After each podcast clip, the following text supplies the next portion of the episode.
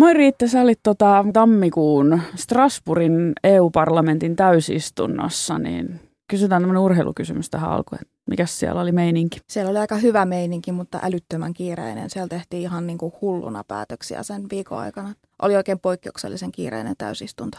Okei. Okay. Jäikö mitä mieleen? Mitä siellä päätettiin? Unkarin tilanteesta annettiin päätöslausuma, eli siellä pyydetään neuvostoa ottamaan nyt tanakampi kanta päätöslauselmassa korostettiin sitä, että neuvostolta odotetaan toimia Unkarin suhteen ja kyllähän siellä niin kuin Unkari, Ukraina, Gaasa, Israel oli käytävä keskustelujen kärjessä ja sitten hieman EU-vaalit jo, jotka siellä kesäkuussa jo hieman kurkistelee.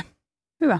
Eli hyvät kuulijat, tämä on Polikulaarin erikoisjakso EU-asioista, vaikka meillä on presidentinvaalit ihan muutaman päivän kuluttua, mutta koska me voidaan tehdä mitä me halutaan tässä podissa, niin nyt puhutaan tällä kertaa EU-asioista – Mulla on täällä mun seurana Turun Sanomien itse asiassa soteasioihin perehtynyt toimittaja Riitta Alakoski, mutta Riitta oli tuossa tosiaan tammikuussa käymässä tuolla Strasbourgissa ja perehtynyt nyt näihin EU-asioihin.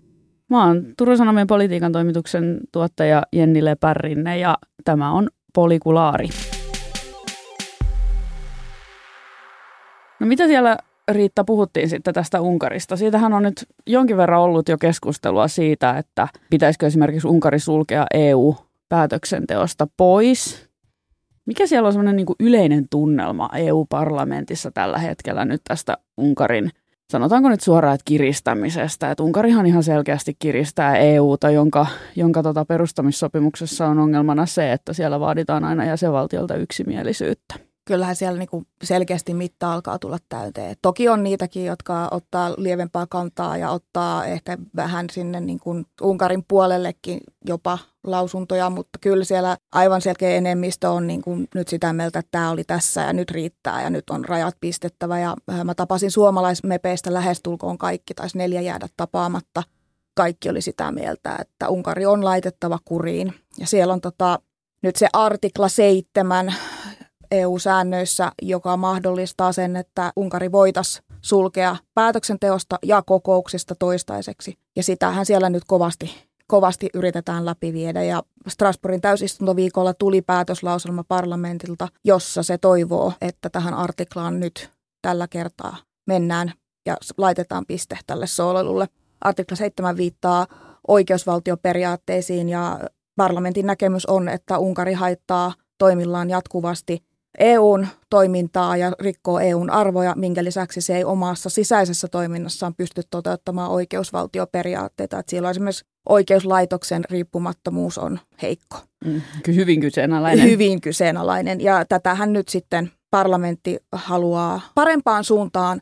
Siellä on päätöksenteko hidastunut, jopa estynyt, koska Unkari vastustaa kaikkea tai haluaa sinne laittaa niitä omia ehtojaan vaikka muut olisi yksimielisiä. Ja sitten tämä on ajamassa EUn tilanteeseen, jossa EU ensimmäistä kertaa olisi muuttamassa aivan perustavanlaatuisia sääntöjään, eli poistamassa yksimielisyysvaatimuksen tietystä päätöksenteosta, jotta yksi maa ei voi sooloilla ja pilata EU-päätöksiä tai ylipäätään murentaa EUn arvovaltaa ja uskottavuutta, koska onhan se ihan naurettavaa, että yksi maa voi estää siis miljardien tukipakettien syntymisen esimerkiksi sodan alla – olevalle maalle. Ja siellä on myös sitten ajatus, että sitä luovuttaisiin tietyissä päätöksissä, mutta tietyissä se yksimielisyysvaatimus pidettäisiin. Osa kannattaa määräenemmistövaatimusta. Eli kaksi kolmasosaa. Kaksi kolmasosaa Joo. ja osa kannattaa tupla enemmistöä. Eli siinä on kaksi kolmasosaa plus sitten maiden enemmistö jossain tietyissä asioissa. Eli siellä on semmoinen erikoinen tupla enemmistö käsite myös käytössä, mutta mä luulen, että määräenemmistöä kohti tässä nyt ollaan menossa. Siellä on sellaisia asioita, mistä suomalaiset MEPit ei ole valmiit luopumaan yksimielisyysvaatimuksesta. Esimerkiksi uusien jäsenmaiden hyväksymisessä halutaan edelleen pitää se yksimielisyysvaatimus.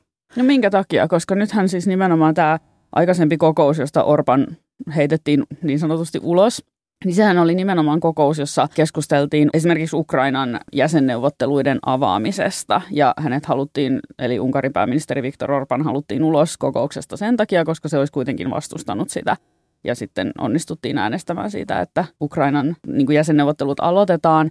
Niin tota, minkä takia meidän suomalaismepit vastustaa sellaista, että uusien jäsenvaltioiden kanssa pitäisi olla niin kuin EU-ssa yksimielisyys tai uusien jäsenvaltioiden ottaminen EU-hun pitäisi olla yksimielisyys, koska sittenhän me saatetaan olla edelleen tilanteessa, jossa joku Unkari tai Slovakia, jotka nyt näyttäytyvät jonkin verran julkisuudessa aika Venäjä mielisiltä tai Venäjän suuntautuneilta, vaikka ovatkin niin kuin EUn jäseniä, niin tota, eikö tässä tule tämmöinen niin ongelma, että, että jos tämmöinen yksimielisyyden vaatimus säilyy uusien jäsenvaltioiden ottamisessa, niin sittenhän se näyttää siltä, että Ukraina esimerkiksi ei koskaan pääse EUn jäseneksi. Tätä tietysti pitäisi ehkä kysyä niiltä mepeiltä. en ole välttämättä He eivät ole nyt täällä tänään, joten mä kysyn sulta, koska niin, mä luulen, että, EU-asioihin perehtynyt. Niin, mä luulen, että siellä on, on erilaisia ajatuksia, erilaisia taustoja, miksi näin ajatellaan, ja kaikkihan eivät näin ajattele, mutta – kyllähän siellä niin kuin varmasti on se, että pelätään, että EU ruvetaan hyväksymään enemmän sellaisia maita, jotka pistää kapuloita rattaa, joiden arvot ja demokratia on hyvin erilaista kuin Suomella. No toi on tietty hyvä niin. pointti, joo. Ja halutaan mm. tavallaan suojella sitä, että minkälaisena EUn demokratia näyttäytyy tulevaisuudessa. Aivan. Ja sitten tässä yksimielisyysvaatimuksesta luopumisessa on myös tavallaan kauemman tähtäimen tavoite, että kun EU laajenee, se on kun ei jos. Mm. Eli sinne tulee jäsenmaita jatkossa – niin sinne voi tulla samanlaisia änkyröitä kuin Orban ja Unkari. Eli halutaan varmistaa jo nyt, että jatkossa ei olla samassa tilanteessa, jossa mm. yksi maa tai kaksi maata voi kiristää, kiristää EU joo, ja estää päätöksentekoa, päätöksentekoa mm. hidastaa ja murentaa toimintakykyä. Mm. Kun esimerkiksi maailmanpoliittinen tilanne, turvallisuusuhkat on niin suuria, niin EU on pystyttävä nopeampaan päätöksentekoon, koska tällä hetkellä EUn päätöksentekoa lasketaan kuukausissa. Mm. Kun taas tilanteessa, jossa pitää tehdä nopeita päätöksiä jäsenmaiden suojelemiseksi, tarvittaisiin päätöksiä tunneissa tai päivissä, ja se ei tällä hetkellä toteudu juuri näiden änkyröiden takia. Mm. Mikä on sun oma tuntuma? Sä puhuit tuosta artikla 7 ja sit tosiaan tästä niin kuin määräenemmistövaatimuksesta, niin mikä on sun tuntuma? Tullaanko ne ottamaan käyttöön? Niin kuin realisoidaanko esimerkiksi artikla 7, jonka perussopimus niin kuin mahdollistaa? Joo, tällä hetkellä mä en näe mitään muuta mahdollisuutta. Eli se tulee jossain vaiheessa toivottavasti mahdollisimman pian käytäntöön. En näe, että muuta päätöstä tässä asiassa tehtäisiin. Viime torstainahan Orban lopulta taipui Ukrainan 50 miljardin tukipaketin suhteen, kun häntä oli kovasti asiasta painostettu, mutta tämä yksittäinen päätös ei tarkoita sitä, että Unkari ei enää olisi uhka EUlle, vaan toimia tarvitaan edelleen. Siellähän on nyt taustalla myös tämmöinen todella poikkeuksellinen tilanne, eli EU-parlamentti aikoo mahdollisesti haastaa komission oikeuteen. Oho. Eli ollaan menty niin pitkälle näissä Okei, eli instituution osaset Kyllä. Niin kuin haastavat toisiaan nyt sitten oikeuteen. Kyllä, ja tämä koskee Unkarilta jäädytettyjen varojen osan niistä vapauttamisesta. Eli komissio vapautti 10,2 miljardia rahaa Unkarille, jotka oli aikaisemmin jäädytetty. Ja tästä, Just tämän änkyröinnin takia. Joo, kyllä. Ja oikeusvaltioperiaatteen toteutumattomuuden takia. Ja tästä sitten parlamentti on täysin eri mieltä ja heillä on nyt tutkimus käynnistä, että voivatko he haastaa komission asiasta oikeuteen. No miltä tuommoinen niin näyttää? Anna nyt tämmöinen valistunut toimittajan arvio, että siis että meillä on niin Euroopassa sota ja Venäjä selkeästi käy sitä sotaansa Ukrainassa tämmöisenä niin kuin viivytyssotana.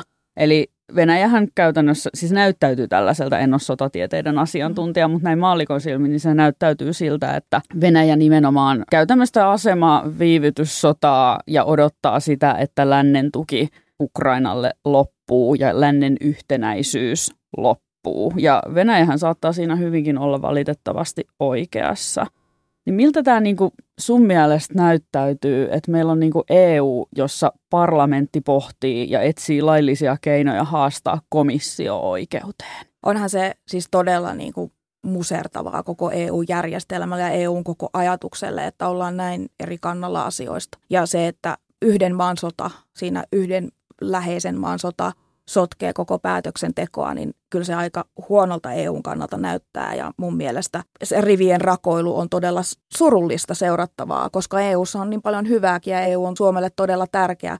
EU mahdollistaa Suomen esimerkiksi menestyksen Euroopan sisämarkkinoilla. Ilman EUta me ei siellä oltaisi ja se on mm. meille todella iso, iso taloudellinen mm, tulonlähde. kyllä. Niin, niin kyllähän se niin kuin on niin, että EU pitäisi nyt saada rivinsä niin kuin järjestykseen mm. ja olla tietyistä asioista – ei ehkä yksimielisiä, mutta sitten sillä määräenemmistöllä yksimielisiä. Tai ainakin niin kuin ulospäin näyttäytyä ja, yhtenäiseltä. Ja ulospäin, koska joo. siis asiathan niin kuin politiikassa ovat usein juuri siltä, miltä ne näyttävät, mm. ja se on niin kuin tärkeää, mi- millaista viestiä esimerkiksi EU omasta toiminnastaan antaa ulospäin, mm. esimerkiksi Venäjälle tai Yhdysvalloille, joka nyt lähtökohtaisesti on tietysti niin kuin liittolainen tässä mm. niin kuin länsimaisessa niin kuin maailmassa. Mutta hei, pakko palata siihen Unkariin vielä sen verran, että siis Unkarihan saa EUlta vuosittain joku 30 miljardia, eli siis, ja on yksi suurimmista nettosaajista. Niin, kuin, niin sano nyt mulle, kun sä oot näihin asioihin perehtynyt, että miten sillä voi olla varaa kiristää siis muita jäsenmaita? Mm. Ja miksi sen annetaan rettelöidä? Siis miksi sen on annettu rettelöidä näinkin paljon? Ja nyt täytyy tässä kohtaa vielä niin kuin kuulijoillekin muistuttaa, että Unkarista on tulossa ensi kesänä EU-puheenjohtajamaa. Kyllä joo, ja nopeasti sanon ensin tästä puheenjohtajuudesta, että sitä on vastustettu viime vuoden keväästä lähtien, joo, niin. mutta mitään toimia ei ole saatu aikaiseksi sen eteen, että Unkarin puheenjohtajuus peruttaisiin. Ja meppien yksimielinen kanta, suomalaismeppien yksimielinen kanta on, että se puheenjohtajuus pitää estää. Että me, niin kuin just tämä EUn uskottavuus ja muu, että siellä se on ihan naurettavaa, jos se maa, joka on ha- aiheuttanut haittaa jo pitkän pitkän aikaa, niin mm. saa vielä puheenjohtajuuden, mahdollisesti neuvoston puheenjohtajuuden.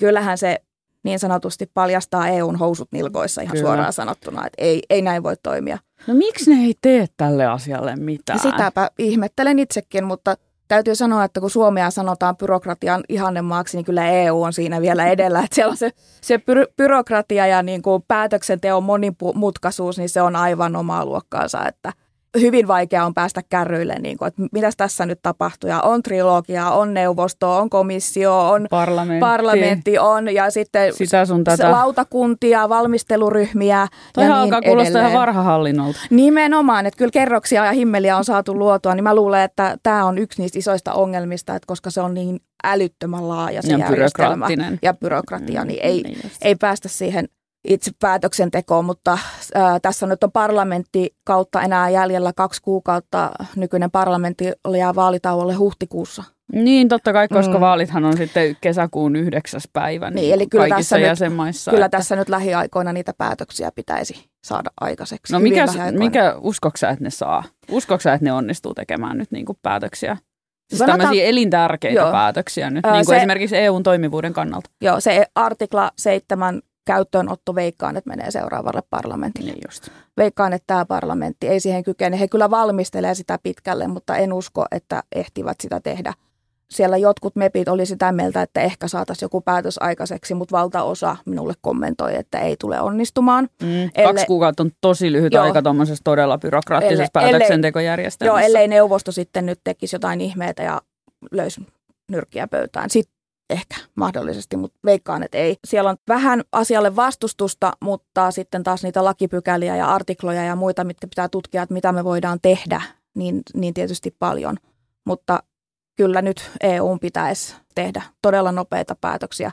Ei varmaan kukaan meistä halua, että Unkari on seuraava puheenjohtaja. Mm, aivan. No meidän täytyisi olla tietysti perehtyneitä unkarilaiseen sielumaisemaan, josta kumpikaan meistä ei varmastikaan erityisesti ole, mutta just tästä niin kuin kiristämisestä, että Osaatko yhtään arvioida sitä, että miksi niin kuin Unkari tekee tätä? Että ohjaillaanko, mä heitän tämmöisen villin analyysi, että ohjaillaanko esimerkiksi Orbania Kremlistä käsin?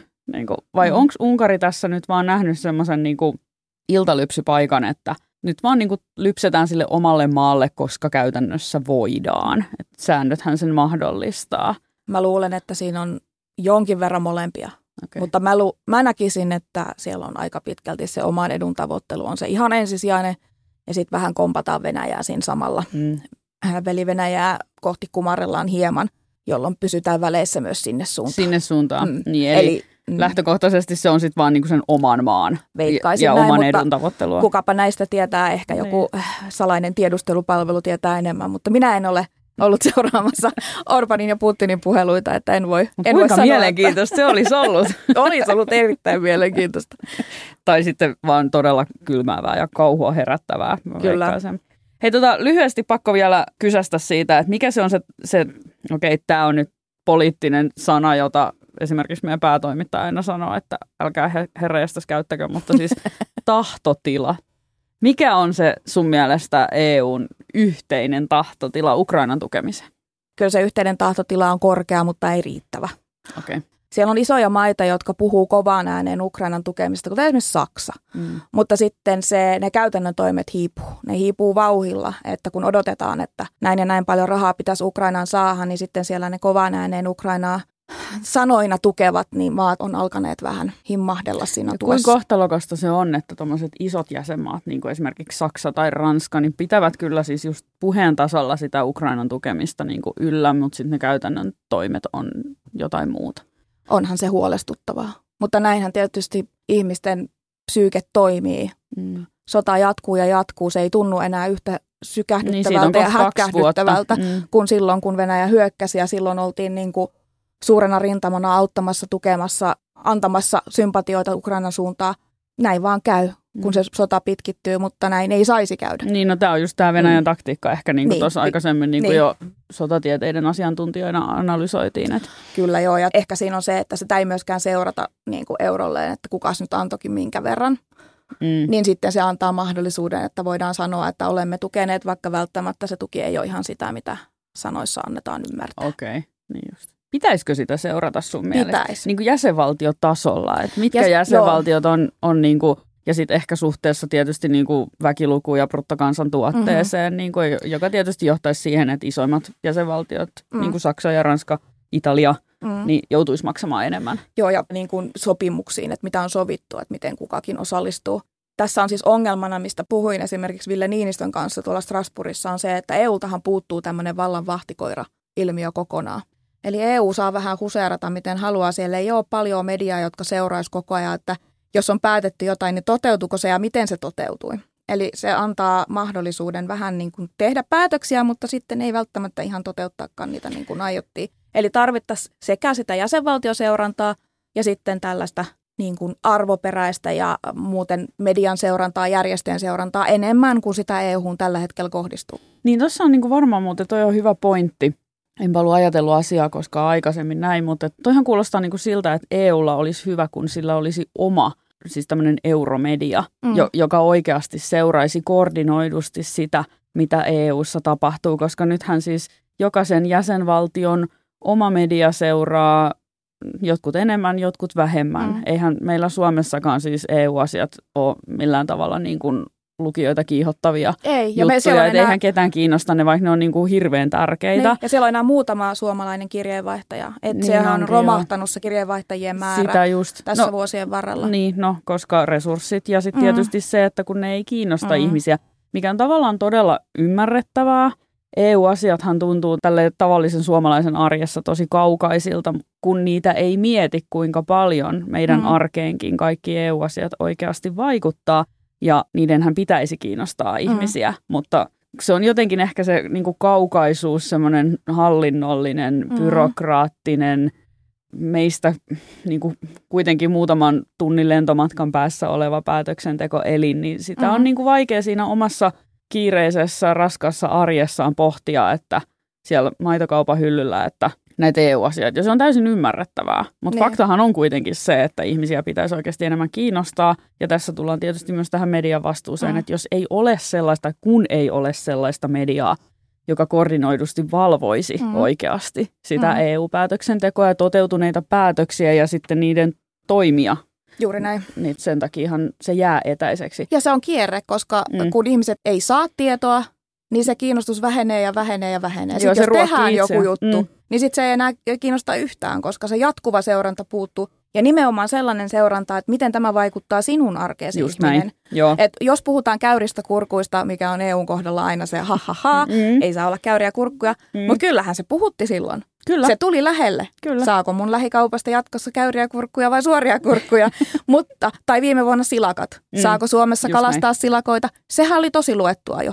Että kun se tulee lähelle ja, ja se, se pitää tuodaan tulla. lähelle. Mm, kyllä. Mutta tässä on se kaksinaisuusongelma. Ihmisiä ei kiinnosta, media ei jaksa tai pysty resurssipulassa Tuot, uutisoimaan mm. tai tuottamaan semmoista aidosti niin kuin muuta kuin tiedotteiden pohjalta tyyppistä uutisointia EUsta. Niin mistä se tieto sitten tulee? Harva suomalainen lähtee lukemaan vaikka EUn parlamentin sivulta, että mitä siellä on päätetty, kun viikossa on tehty Joo, 60 ei, päätöstä. Niin ei herra jästä, se, niin kuin, äl- älkää. Niin, juuri näin, älkää vaan menkää älkää. Sinne. Tai siis menkää, totta kai kannustan ehdottomasti. Jokaisen pitäisi kantaa huolta demokratiasta ja niin. no niin, nyt me, joo. joo. Nyt me ollaan hienosti Aasinsillan kautta päädytään siihen, että tosiaan ihmisiä pitäisi kiinnostaa EU-asiat. Ja meillähän on tosiaan nämä jo muutamaan kertaan mainitut EU-vaalit. Heti keväällä al- alkaa Kesäkuussa, kesäkuussa 9. päivä kyllä mm. vaalipäivä. Ja tota, kampanjointi tosiaan alkaa jo varmaan viimeistään tuossa maalis-huhtikuussa. Meillähän mm. on suomalaisista muutamia jo ilmoittautunut EU-vaaliehdokkaaksi. Polikulaarissakin muutama jakso takaperi jo sivuttiin sitä, että RKPn puheenjohtaja Anna-Maija Henriksson on lähdössä ehdolle. Mutta Suomihan on saamassa nyt myös yhden lisämepin. Et meillähän Joo. on aikaisemmin ollut siis 14 meppiä ja nyt ensi kesänä sitten valitaan 15 meppiä. Mm. Ja vähän aikaa sitten meillä oli 13, Kyllä. koska tämä 14 paikka tuli Brexitin myötä Just ja näin. sinne valittiin silloin Alvina Alametsä vihreistä. Hän sai paikan sen takia, että Brexitin myötä vapautui Suomelle yksi paikka ja nyt meppipaikkoja nostetaan, niin Suomi saa sieltä yhden lisäpaikan. Just näin. Ja mitä nyt tuossa Meppien kanssa juttelin, niin siellä on niin kuin hyvin moni on ollut ennen kansanedustaja tai ministeri. Niin he on sanonut sitä, että se on hämmentävää, kuinka iso päätösvalta yksittäisellä MEPillä ja vaikutusvalta yksittäisellä MEPillä on verrattuna esimerkiksi eduskuntaan, jossa sä meet sen oman ryhmän mukana. Että siellä niin kuin aidosti nämä MEPit tekee sitä niin kuin valmistelutyötä – saa omia ideoitaan läpi, pääsee työryhmiin, lautakuntiin valmistelemaan asioita, jotka on heille tärkeitä, joissa heillä on osaamista. He kaikki koki sen, että siellä on paremmat mahdollisuudet vaikuttaa suomalaisena, vaikka pieni maa ollaankin. Kuin Yksi, esimerkiksi Suomen eduskunnassa. Niin Suomen eduskunnassa no. on mentävä sen oman no, ryhmän, ryhmän mukana, mukana tai tulee Sapiskaa. Sapiskaa. Mm. EU-ssa näin ei ole. Okei, okay. mm. vaikka sielläkin siis totta kai MEPit muodostavat siis ryhmiä, Joo, että siellä on siis poliittisia ryhmiä ja ryhmittymiä kyllä. totta kai, mutta et ilmeisesti se, niin kuin se vaikutusvalta MEPillä on nyt sit Kyllä. EU-parlamentissa paljon suurempi kuin Suomen eduskunnassa Kyllä. esimerkiksi. Okay. Ja, ja se tota, ehdokasasetteluhan päättyy sitten huhtikuussa. Joo. Ja sitten sen jälkeen alkaa kampanjointi. Siellä on sitten myös esimerkiksi Suomesta Nils Turvalds on ilmoittanut, että hän ei aio enää jatkaa. Mikä olikin se syy, minkä takia Anna-Maija Henriksson niin, päätti lähteä juuri, ehdolle. koska hän haluaa sinne sitten RKPn edustusta. Mm, kyllä, kyllä. Ja hän on tietysti varmasti jonkinlainen ääniharova. Ihan, ihan, ihan varmasti niin, voisin veikata, niin, että tulee valituksi. Varmistaa sillä sen, että RKP siellä edelleen näkyy. No siellä on Eero Heinäluoma, Sirpa Pietikäinen, Ville Niinistö. Eli nykyiset mepit, niin, pitkäaikaiset on, on mepit. Mm. että aikovat asettua ehdolle. Nykyisellä parlamentilla on jäljellä enää neljä täysistuntoa ja yksi ää, minitäysistunto. Eli puhutaan niin kuin viidestä istunnosta ja sen jälkeen pitäisi olla kaikki, mitä halutaan tällä kaudella saada valmiiksi, niin valmiina. Ja tehtävänä on yli sata päätöstä. Okei. Okay. Ei, Mutta, tu, ei onnistu. Ei, no sanotaanko näin, että ne paukuttaa sellaisia pikkupäätöksiä silleen niin kuin tunnissa semmoisen okay. 20. Et ei. Et, et, et, et, se, ei ole mahdotonta. Ei ole mahdotonta. Siellä oli esimerkiksi Strasbourgin viikolla päätettiin Erasmus-ohjelman jatkamisesta kaksi puheenvuoroa PAM. Okay. Että tällaisia pikkupäätöksiä tehdään niin paljon, että, mm. mutta se päätösten määrä tarkentuu tietysti sen mukaan, että mitä jokaiseen istuntoon sitten valmistuu päätettäväksi. Mm. Siellä on myös sitten se hyvä puoli, että siellähän tämä päätöksenteko ja asioiden käsittely ei katkea siihen, että parlamentti vaihtuu. Eli Suomessa kun hallitus vaihtuu, niin kaikki... Menee uusiksi, kun kaikki, neuvotellaan hallitusohjelma ja sitten hallitus... Joo valittava hallitus rupeaa mm. toteuttamaan sitä omaa ohjelmaansa, Joo, mutta EU-ssa ei ole EU-ssa näin. ei ole näin. Eli siellä parlamentti, parlamentin käsittelemät asiat siirtyy seuraavan parlamentin käsittelyyn. Okay. Eli juuri siellä, kun kysyin näiltä mepeiltä näitä, mitä pitää saada läpi, niin siellä tuli just näitä, että tämä on tärkeä asia, mutta me emme tätä ehdi saada valmiiksi. Mutta se pitää saada tiettyyn valmiusasteeseen, jotta seuraava parlamentti voi tehdä päätöksen mahdollisimman nopeasti. Niin tämä on niinku hienoa mun mielestä eu Tuo jatkumo on niinku selkeästi, kun Suomessa mm. se menee neljän vuoden välein niin. katki ja sitten aloitetaan aina alusta. Joo ja sitten ei tule sellaista, että koska jos vaikka äärioikeusto on, on seuraavassa parlamentissa isommassa roolissa, niin kaikki heille ei tärkeät asiat tai heidän vastustamansa asiat tiputetaan, kun mm. niiden käsittelyä on pakko jatkaa, koska ne ei tipahda. Okay. Eli tämä niinku tavallaan varmistaa sellaista jatkuvuutta välittämättä siitä, että millainen vaalitulos on. Okay. Nythän EU-vaaleissa kallup, kansainväliset kallupit veikkaa taas laita- ja äärioikeistolle ihan valtavaa vaalivoittoa. Mm. Ja Sehän tästä... on ollut nyt niinku selkeästi trendinä viime vuosina sekä Suomessa, mutta muissa Joo, jäsenvaltioissa. Kyllä, kansallisissa vaaleissa äärioikeisto on noussut monissa maissa valtaan. Ja se nähdään tietysti sitten ei-äärioikeistopuolueissa hu- suurena huolenaiheena, että sieltä nousee EU-vastaista väkeä. Mm, sehän on ihan järjetöntä. määrin parlamenttiin. Mm, se on ihan järjetöntä. Mutta tässähän on se, että viime vaaleissakin näin veikattiin kalluppien mukaan, mutta näinhän ei lopulta käynyt. Mm. Eli, eli laite- ja äärioikeusta ei siellä päässyt päässyt suureen valtaan. Ja sitten tässä on myös se, että heidän rivinsä tuppaa rakoilemaan niin Suomessa kuin muuallakin. Eli siinä on se, että vaikka he pääsis vallan kahvaan kiinni, niin he ei välttämättä saa siitä kiinni pidettyä, koska ne omat rivit ei pysy suorana. Aivan. No nyt tämmöinen niin tähän loppuun tämmöinen viisasten kivi, että jos osaat vastata tähän, niin ansaitset kyllä kaikki maailman journalistiset palkinnot, mutta millä me saadaan ihmiset, millä me toimittajat saadaan ihmiset kiinnostumaan niin kuin EU-vaaleista, koska siis meillähän on ollut tunnetusti hirveän huono äänestysprosentti, mm. oliko edellisissä vaaleissa, mitä se oli, jotain 47, Joo. ja nyt saatan puhua aivan läpi ja päähän, niin, mutta mun mielestä se oli alle 50. Alle 50 ihan selkeästi, että siellä on ollut jotain 42 ja 45, että selkeästi Joo. alle puolet.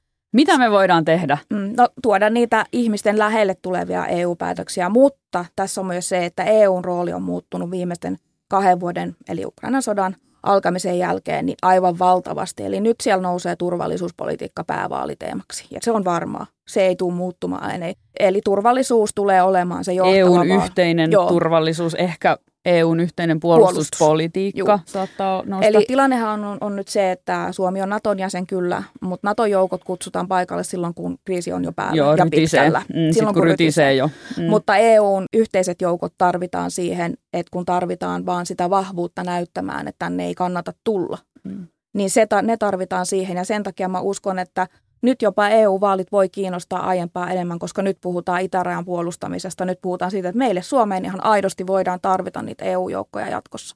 Joo, ja, ja siis muuallekin, koska siis siinähän mm. puhutaan niin kuin EUn ra- ulkorajojen puolustamisesta. Kyllä. Eli sitten me puhutaan niin kuin totta kai myös tuosta Välimeren alueesta mm. ja, ja näin. Et. Mm. Ja siellä tarvitaan nyt EUlta yhteisiä puolustusratkaisuja, tarvittaisiin nopean toiminnan joukot, tarvitaan vahvistusta sille ja varmistusta sille, että EUn asevarastot ammusvarastot on riittävät, koska Kyllä. nythän ne on heikoilla kantimilla. Niin on. Siellä on tehty isoja laiminlyöntejä monissa maissa ammustuotannon myötä. On luotettu siihen, että muualta saadaan aseita ja muuta kalustoa ja ammuksia sitten, jos näin käy. Että ja toisaalta tarvitaan. meillä on ollut pitkä rauhan aika. Niin, mm. niin, mutta nyt se ei ole enää sellaista. Ei. ei ole sellaista, että soitanpa tuonne, että tarvitaan ammuksia, kun niitä ei ole ja mm. niitä tarvitaan nyt muualla. Ja sen takia mä luulen, että seuraavat EU-vaalit kiinnostaa enemmän kuin aiemmin. Ja mä toivon, että ne kiinnostaa. Mä toivon kanssa. Mm, mutta mm. turvallisuus tulee olemaan vaalien ykkösteema kaikilla puolueilla. Toki sieltä sitten jokainen puolue nostaa niitä omia muita tärkeitä näkökulmia, mutta kyllä Euroopan maiden turvallisuus tulee olemaan se ykkösteema ja ehkä se sitten jaksaa kiinnostaa. Toivotaan. Toivottavasti. Mm. Hyvä. Hei Riitta, en tiedä, oletko tietoinen että oletko, ja nyt tässä paljastuu, että oletko kuunnellut polikulaaria aikaisemmin, mutta siis meillä on ollut tässä lopussa aina tämmöinen niin kuin positiivisuuskorneri niin sanotusti. Kyllä, eli tiedetään. Hyvä, eli olet kuunnellut. Kyllä, olen ollut kilttiä kuunnellut. Koska mä unohdin sanoa siitä sulle aikaisemmin ennen tätä nauhoitusta, että hei mieti varsinaissuomalaisena joku, joku positiivinen asia. Mutta tosiaan joo, että mikä sua on niin kuin joko politiikassa tai uutisissa tai elämässä ihan yleisesti niin kuin ilahduttanut tai mikä on ollut sun mielestä niin kuin positiivista? Presidentinvaalit. Onko mä tylsä? Äärettömän... Ei, kun sä oot ihana, että no, sua kiinnostaa. Niin, siis on ollut hienoa seurata. On, no mä henkilökohtaisesti olen tyytyväinen kakkoskierrokselle menijöihin. Mutta jotenkin se niin kuin suomalaisten äänestysinnokkuus, keskustelut presidentinvaaleista, kaikki tämä, niin mun mielestä se on hienoa. Ja meille nyt sattuu samaan vuoteen ne vaalit, jotka kiinnostaa aina eniten, mm-hmm. eli presidentinvaalit. Mm-hmm. Sitten meille sattuu ne vaalit, jotka kiinnostaa kaikista vähiten, eli EU-vaalit. Kyllä. Mutta jos me pidettäisiin sellaista hyvää nostetta yllä näiden innostavien presidentinvaalien myötä ja sitten kansa innostuisi EU-urnille. Aivan. Mm. Hyvä. Siinä olisi mulla nyt päällimmäinen. Mä oon tosi iloinen tuosta sun vastauksesta ja nyt tällaisena niin kuin politiikan heavy ja toimittajana, niin mä menen ihan toiseen suuntaan. Mä hokasin tänä aamuna, että, että oikeasti tuo valon määrä on lisääntynyt siis ihan huomattavasti, että meillä on kahdeksan aikaa jo valossa. Joo, voi kun tuo aurinko sulattaisi ton kaiken jää Älä mahdollisimman nopeasti. No, siis se olisi, se olisi vielä, mutta ehkä näin, nyt, nyt mennään jo liian positiiviseen Juu. ajatteluun, että mehän ei kestetä täällä Varsinais-Suomessa ollenkaan olla noin, noin positiivista. Mutta siis sanonpa nyt tässä tämmöisen haaveilevan, että valon määrä lisääntyy, että kesän lapsi on kyllä syttyy tästä kyllä. enemmän kuin presidentinvaaleista kyllä. valitettavasti. Mulla oli ne jotenkin jostain syystä ehkä tässä nyt mielessä, kun eilen juuri aiheeseen liittyen kirjoittelin, ne vähän nousi sieltä jostain kumman syystä. Aivan, hyvä. Hei, ihanaa riittää, että olit polikulaarin kyydissä. Kiitoksia, eli... oli hyvä reissu. Mahtavaa. Päästiin pääteasemallekin ehkä toivottavasti. Se jää vielä tuolla editissä nähtäväksi. Kyllä. Joo. Mut voisi tiputtaa tuonne varha-asemalle, kun mun pitäisi ruveta niitä juttuja Juuri näin. Eli sä olet Riitta Alakoski, Turun Sanomien sote-asiantuntija ja nyt myös EU-asiantuntija. Mä tuun aina tituleeraamaan sua nyt tällä Mä yritän, yritän vastata tähän paineeseen. Just näin. EU-asiat sattuu nekin kiinnostamaan. Just näin, hyvä. Ja mä oon Jenni Lepärrinne ja ensi viikolla jatketaan taas sitten, en tiedä millä aiheella, mutta jollain aiheella jatketaan varmasti. Kiitos Hyvä. kuulijoille. Kiitos, Kiitos Riitta. Kiitos.